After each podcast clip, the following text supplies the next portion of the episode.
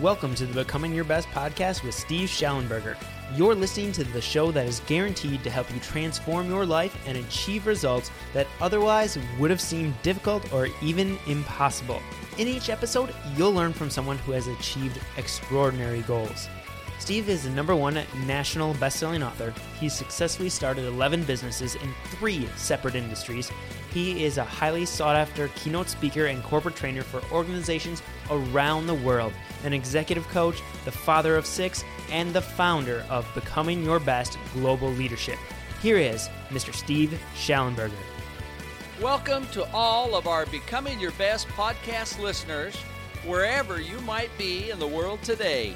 This is your host, Steve Shallenberger. And today, our guest is a friend and a person that I admire a great deal. Uh, Tor Steen, welcome to our program today. Thank you very much. We're so excited to have you. And before we get started, I'd like to help you become better acquainted with Tor. He's an amazing fellow, and and uh, he's an inspiration to me. Uh, he is from Norway originally, and in Norway, where he was raised, he served in the Royal Norwegian Air Force. And after a honorable discharge, he was awarded a scholarship to study in the United States, where he earned a bachelor's of science in marketing. And then he followed with an MBA in finance and international trade. And then, just to add on top of that, computer science at the University of Oregon. He's a professional ski instructor, a former ski racer and coach. Tor is passionate about all aspects of the outdoors, including skiing, sailing, tennis, hiking, mountain biking, fishing, hunting, and kite surfing. Way to go, Tor! Let me tell you a little about him professionally. After a career as CEO and a business leader of a private and also public companies, Tor has served as a director on a number of corporate boards and as a strategic advisor to chief executives of various companies. Uh, he has a tremendous background, including uh, receiving training as a graduate of the board executive program at Harvard Business School. This is a really a prestigious program and provides a, a, a really an enormous background. Tor started his career in the banking and financial industry with Citibank in New York, Canada, and London. And then uh, from there, uh, he had a very distinguished career in the financial markets. Uh, he was a member of the Young Presidents Organization in the Metro New York chapter, and then served on the international board of, of uh, YPO, the Young Presidents uh, Organization. He's also been, by the way, uh, a past chair of his YPO, uh, WPO chapters.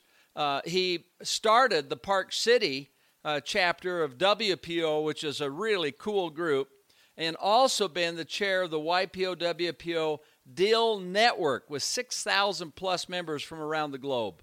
So he has a huge background. One of the things that I appreciate about Tor is his dedication to helping others. And in, in that sense, he's the chairman and CEO and the founder of an organization that's called the 1033 Foundation of Utah. And it's a non-profit organization dedicated to helping the families of fallen law enforcement officers in Utah. Uh, there's a lot more I could tell you about Tor, but that just gives you a little feel about him. So, Tor, let's just start off by I'd love to have you tell us about your background. I've just given a little sketch, but that way people can get to know you better um, from your own voice.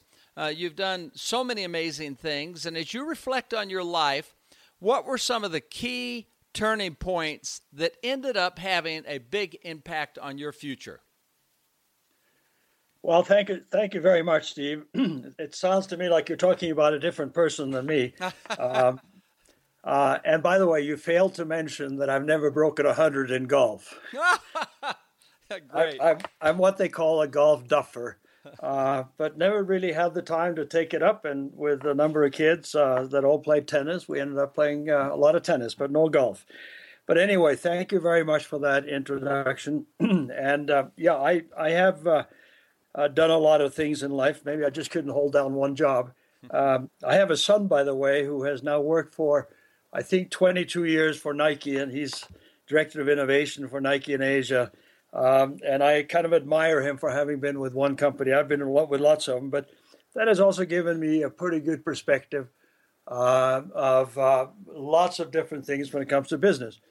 Um, and interestingly, when I finished my MBA, I had uh, uh, three job offers. One was from Citibank, uh, one was from um, J.P. Morgan, and one was from a. Um, it was GE at that point who wanted to send me over to Paris to their new Bull uh, uh, subsidiary. And it was interesting at that time. I said to myself, you know, I don't want to really be a consultant. I really don't want to work for one company. I want to see financial statements for every company that I can possibly get my hands on. So I joined Citibank. And I think it was the right decision. It was. I think everybody should at one point work for a commercial bank. Uh, number one, you get to see a lot of different companies and uh, good companies, bad companies, and so on, and that's that's pretty healthy. And secondly, you'll never never again be afraid of a banker. Um, That's great. Uh, I, I, I try not to say that when there are too many commercial bankers around. well, but, it can um, be intimidating. I mean, if you're, you know, if you're badly in need of money or capital, and and that's a, a major source, that can be intimidating. There's a lot very, on the line. Yes. Very, very intimidating. I work with a number of entrepreneurs, and I mentor a number of them, and and that's probably the one thing that scares them the most, and they really shouldn't. Uh, they're ordinary people, and sometimes uh, you're a lot better than they are to know how to run a company. But anyway, back to uh, some of the turning points in my life. There have been a number of them. Um, I, will tell you one, which was a, a uh, brutal experience for me. Um, I had I was building a 500 million dollar company. Uh, it was an international leasing and asset-based financing operation in about 20 countries around the world and I had a really top flight management team, three guys that reported directly to me, also became friends. And uh, we went away every year, and I always done that with my senior management team. Uh, once a year, go away for a week, pick a nice nice place, even though you may not see much of it. And this particular year, we had uh, I rented a house in Bermuda, um, and we spent most of the time in the house, not on, on the beaches. But anyway, one one day I sort of get a, a, sense that these guys really weren't on my plate or my page, or we weren't even in the same house.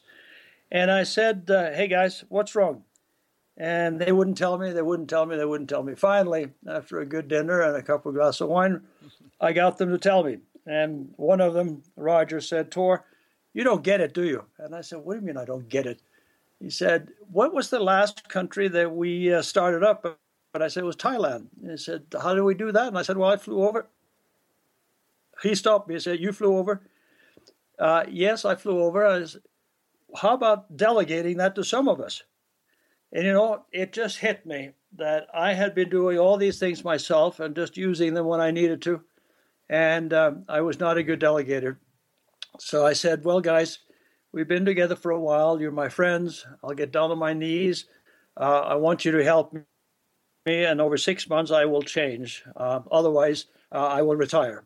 Uh, it was a brutal six months, but you know what?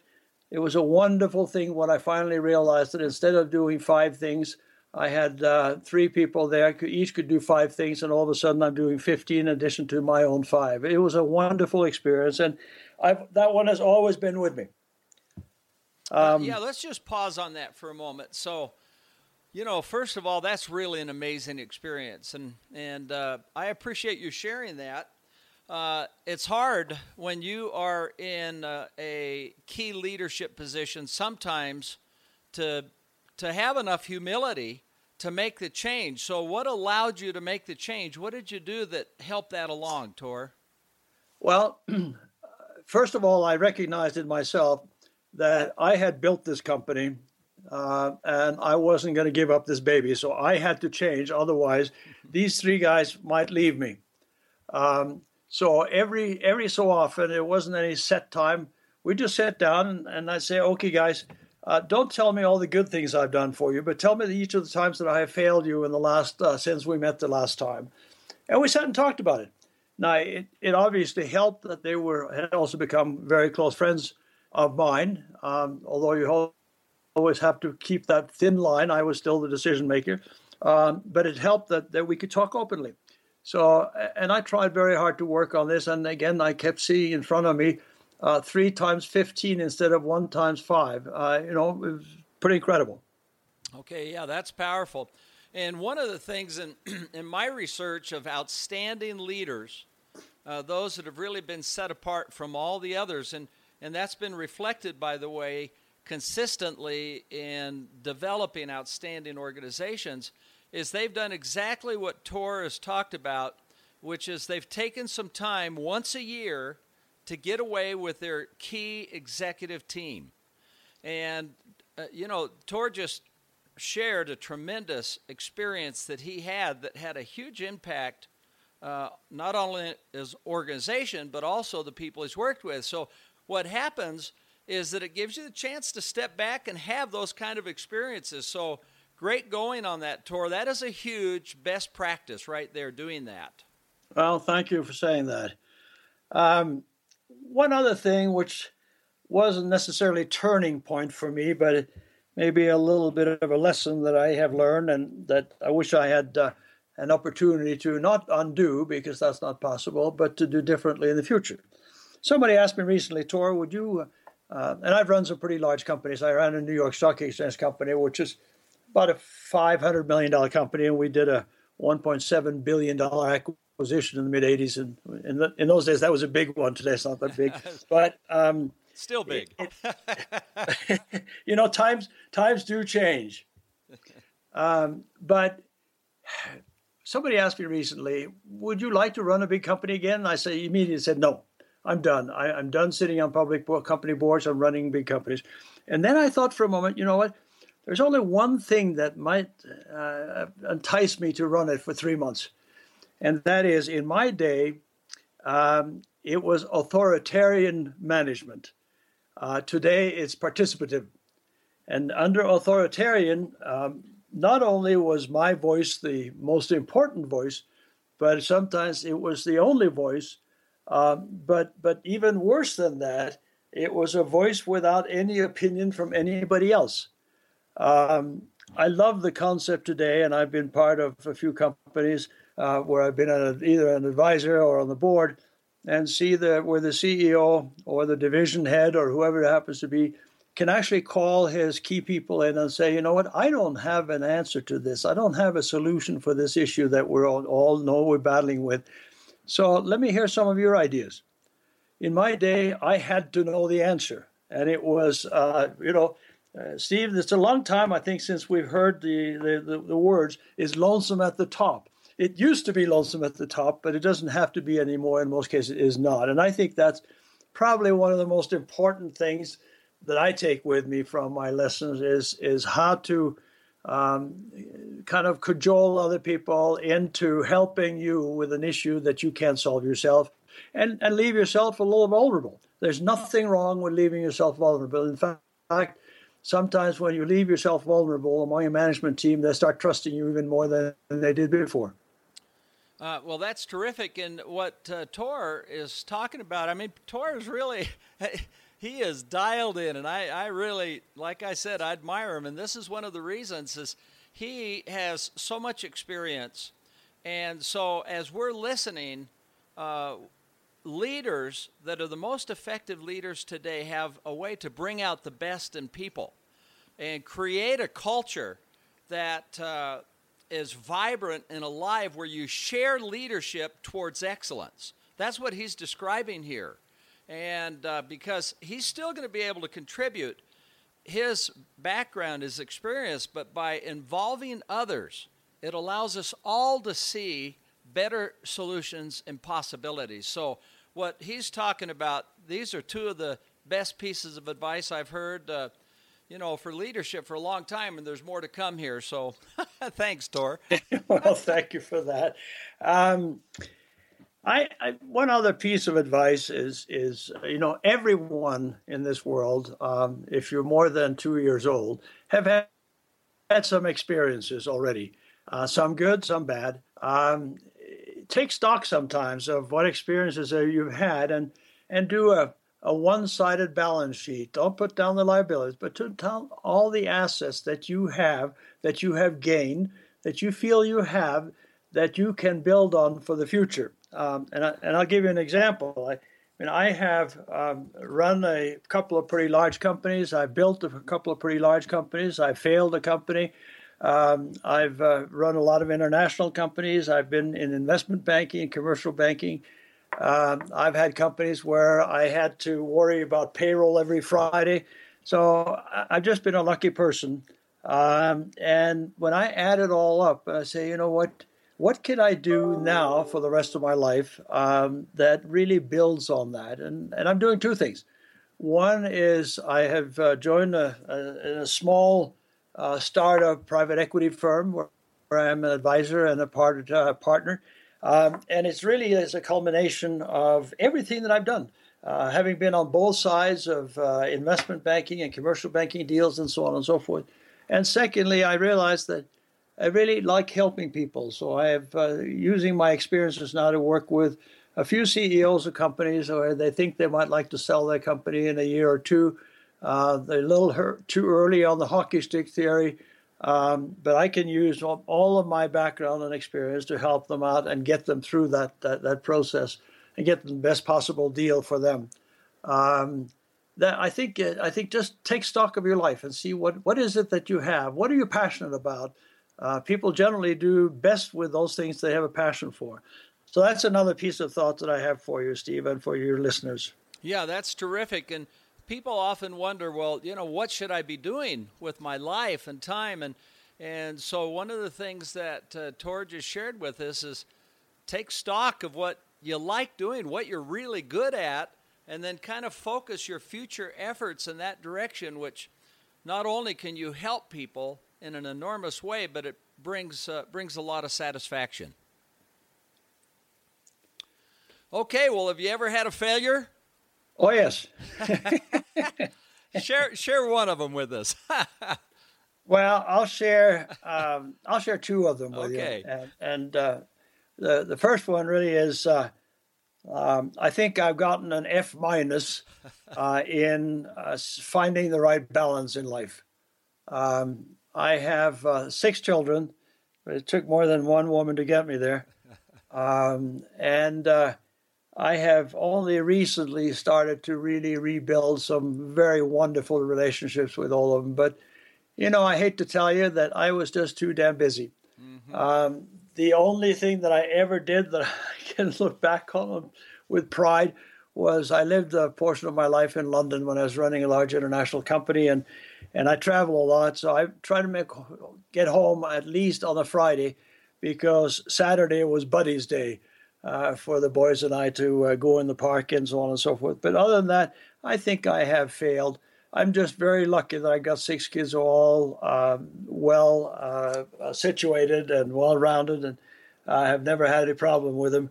Um, but uh, I, I, wish I'd done a better job as a as a family person. Well, so let's just pause there for a second, if you don't mind.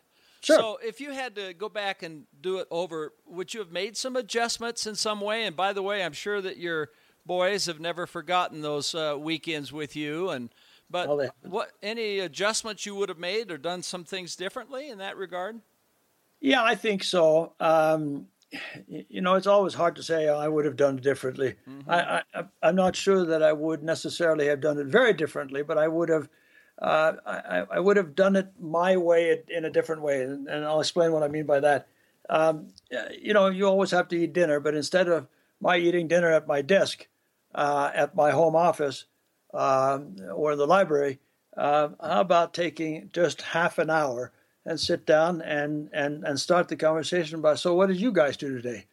Um, you know, I think that's wonderful. Um, in my day also the, the, the, father and i hate to say this because it's it's so far from what i believe in today was the the king of the family and maybe part of it was i grew up in norway where that's that's the way it is. Mm-hmm. but i love today seeing for example sitting in an airplane seeing a couple come in with a with a baby in their arms and go and sit down and the husband gets up to warm the bottle and takes the baby in to change diaper i love to see that and i think that now Uh, the one thing that I wish I had done differently had been more of a partner just with my, my wife or my ex wife, but also with my children.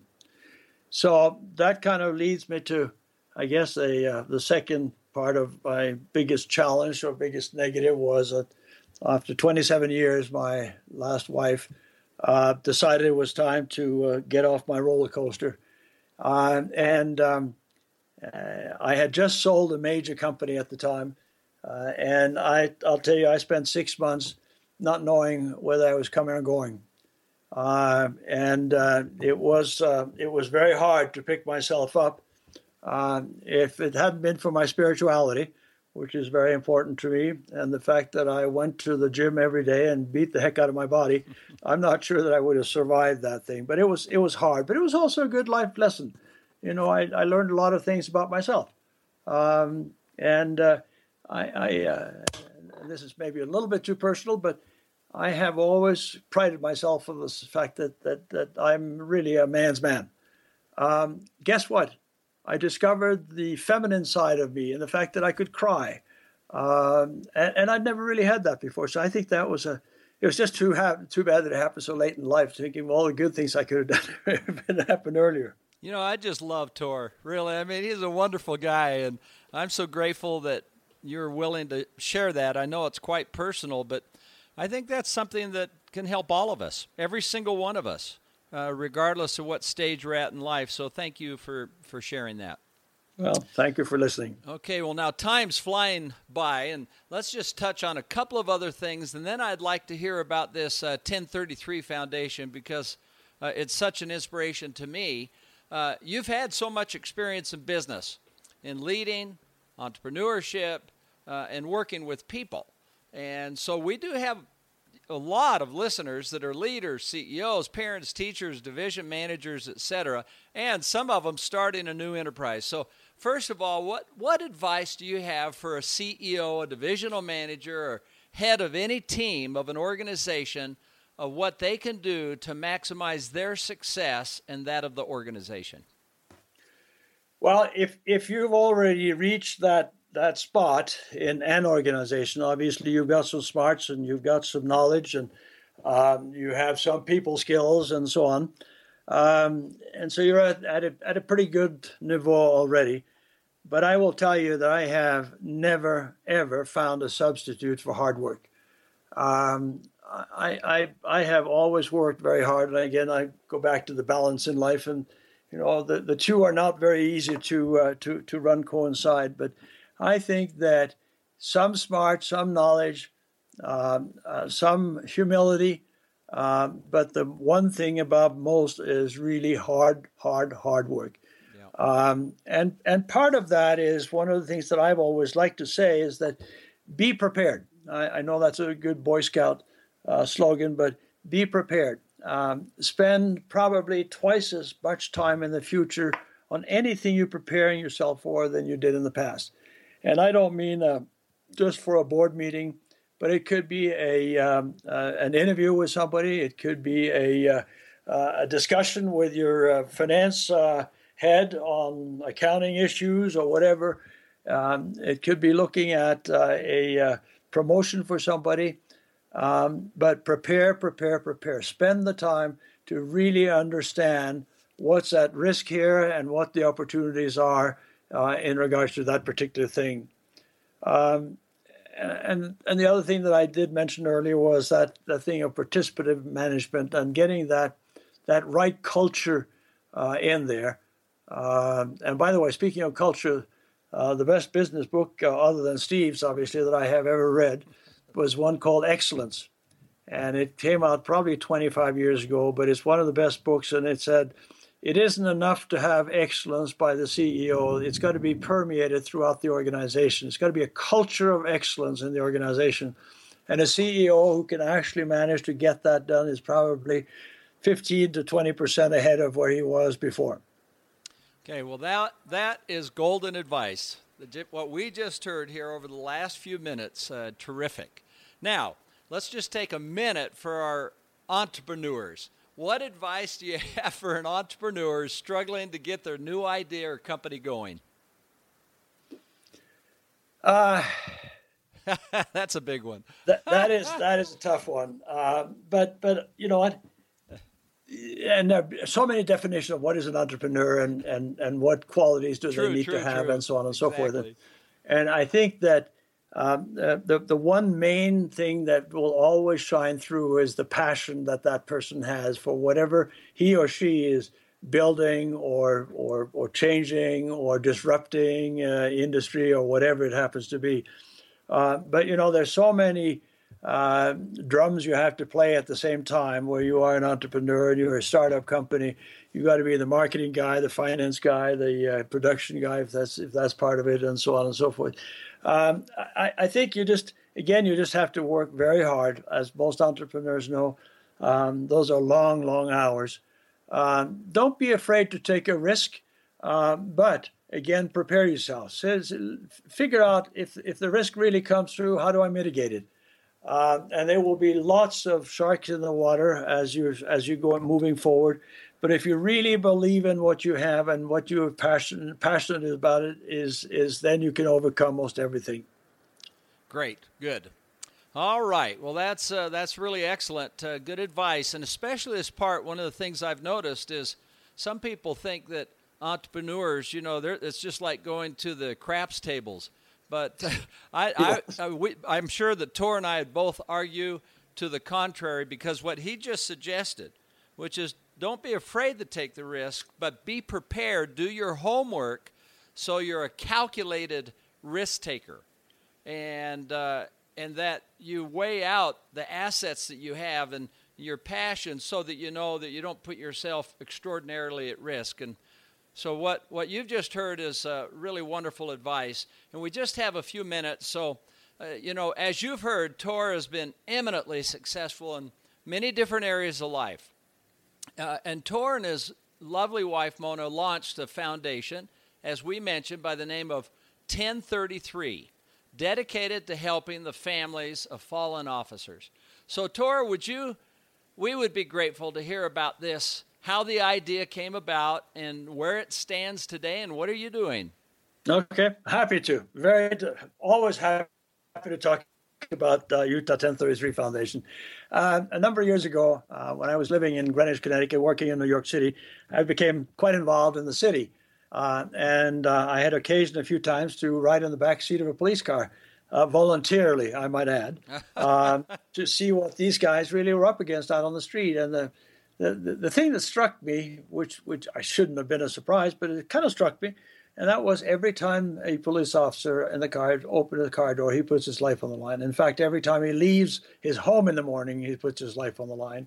And uh, when Mona and I, uh, now we lived here, I've lived here for um, probably almost 20 years, and Mona and I have been married 10 years, so she's lived here for a while. And we decided that, you know, we've chosen Utah as the place we want to live and Park City, so we want to do something for our community. And this uh, this concept of a police officer came back to me, and I said, you know, maybe we should do something that helps the police officer that is killed or his family. So I went to the local uh, chief of police here in Park City and said, Wade, what do you think of this? And he really embraced it. So we started it five years ago, and unfortunately, five times we've had to meet the uh, the mission of the of the foundation. Um, when a police officer was killed five years ago, he was the first one, Jared Francom. Um, within 24 hours, uh, I went to meet with the family and gave them a check for $25,000. Wow. And uh, we've done that now five times, and we've now started a, an additional program.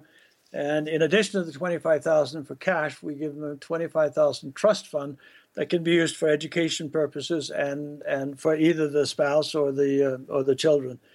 Um, we're uh, uh, we've finally gotten to a point where we've hired an executive uh, director. Obviously, we're a 501c3. We're approved or endorsed by all of the police associations in, in Utah, by the governor, and so on and so forth. Because I realized we're going to raise a lot of money, and a lot of people out there doing that. So I want all the credibility I can get. I've got a great board and a great advisory board, uh, and I've just hired a director of development. So I want to raise enough money so that we can uh, expand those those services. And I'll tell you, uh, Mona and I have gotten to know the five families of these uh, five fallen officers in the last five years, and uh, first of all, they are just incredible people. They really are. They have to be to be the family to someone who goes out and puts his life on the line for me and you and everybody else. Uh, but also, we've gotten to know them uh, so well that they almost regard some of us as, their family, which is an, absolute honor. But we've also heard and seen um, how important this $25,000 has been for them. And then we decided, as I tell my cop friends, that you don't have to, we want to make sure you don't have to die in order to get help from us, sort of little tongue in cheek. No, therefore, we're going to start some scholarship for the children of any active police officers in Utah. We give out about twelve and a half thousand dollars. Uh, we've done this for the third year now, so that's where we are, Steve. And it is uh, I, obviously, as you can imagine, I get lots of thank yous, but you know that is kind of embarrassing because I think Mona and I have gotten far more out of it in terms of friendships and, and, and, and so on and so forth than we could ever put into this thing. So thank you, by the way, for allowing me to talk a little bit about that. Oh, it's so wonderful, and it's uh, just really totally inspirational. This has been a great interview today. Uh, I've learned a lot. Uh, I've learned more about my friend Torstein, which has been great. but I've also taken some things away that I'm going to apply myself. And one of the uh, take homes, by the way, that I think is good for all of our listeners, and that is is to look at your strengths that you have, and then realize that not only can we use them professionally, but we can use them to make the world a better place, very uniquely, just maybe in ways that we can that we're feel passionate about, and and then there's this magic that starts developing, just like. Uh, uh, Thor, Thor has just explained in Utah 1033. Well, that's an inspiration, and, and may each of us be thinking about, well, how can we do that and make our world a better place? Now, Tor, as we wrap it up, how can our listeners learn more about what you're doing? Well, I'll be happy to uh, get any uh, emails from anybody, and I'll give you my email address. It's uh, T S T E E N S R, like Sam Robert, at Gmail. So tsteensr at gmail.com. Okay. And I'll be I'll be happy to respond. Just uh, if if you uh, if you have some questions, uh, if you want to talk, whatever, be happy to do that. Just uh, remind me that this came through Steve's uh, uh, event. Okay, and then and also by the way, Steve, I need to mention I, I leave for Norway tomorrow morning and we'll be gone for about ten days. So please excuse the tardy replies if you if you send me an email immediately. Okay, great. And then, uh, do you have a website for uh, Utah 1033? We do. It's uh, it's utah1033.org. Okay. Well, perfect. Well, there you have it. Well, thank you, Torstein, for being part of this show today. Uh, the thoughts you've shared uh, really can help anyone, anywhere. Uh, we certainly wish you all the best as you're making a difference in the world. Steve, thank you very much. I uh, very much appreciate uh, being on. You're a great friend, and uh, I admire you a lot. So thank you so much. You bet. And to all of our listeners, never forget you too can make a difference every single day of your life. I'm Steve Shallenberger with Becoming Your Best, wishing you a great day. And thank you so much for tuning into this episode of the Becoming Your Best podcast. We want to know what your big takeaways were, so head on over to becomingyourbest.com and you can find all the information about the podcast right there, as well as the show notes page, where we'd love to hear what you thought about each and every single episode. Also, if you haven't done so yet, please go subscribe to the podcast on iTunes and leave a rating and review.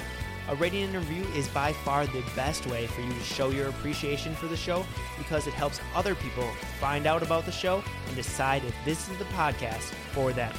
So now it's all in your hands. It's time for you to go out there to take action and truly start becoming your best.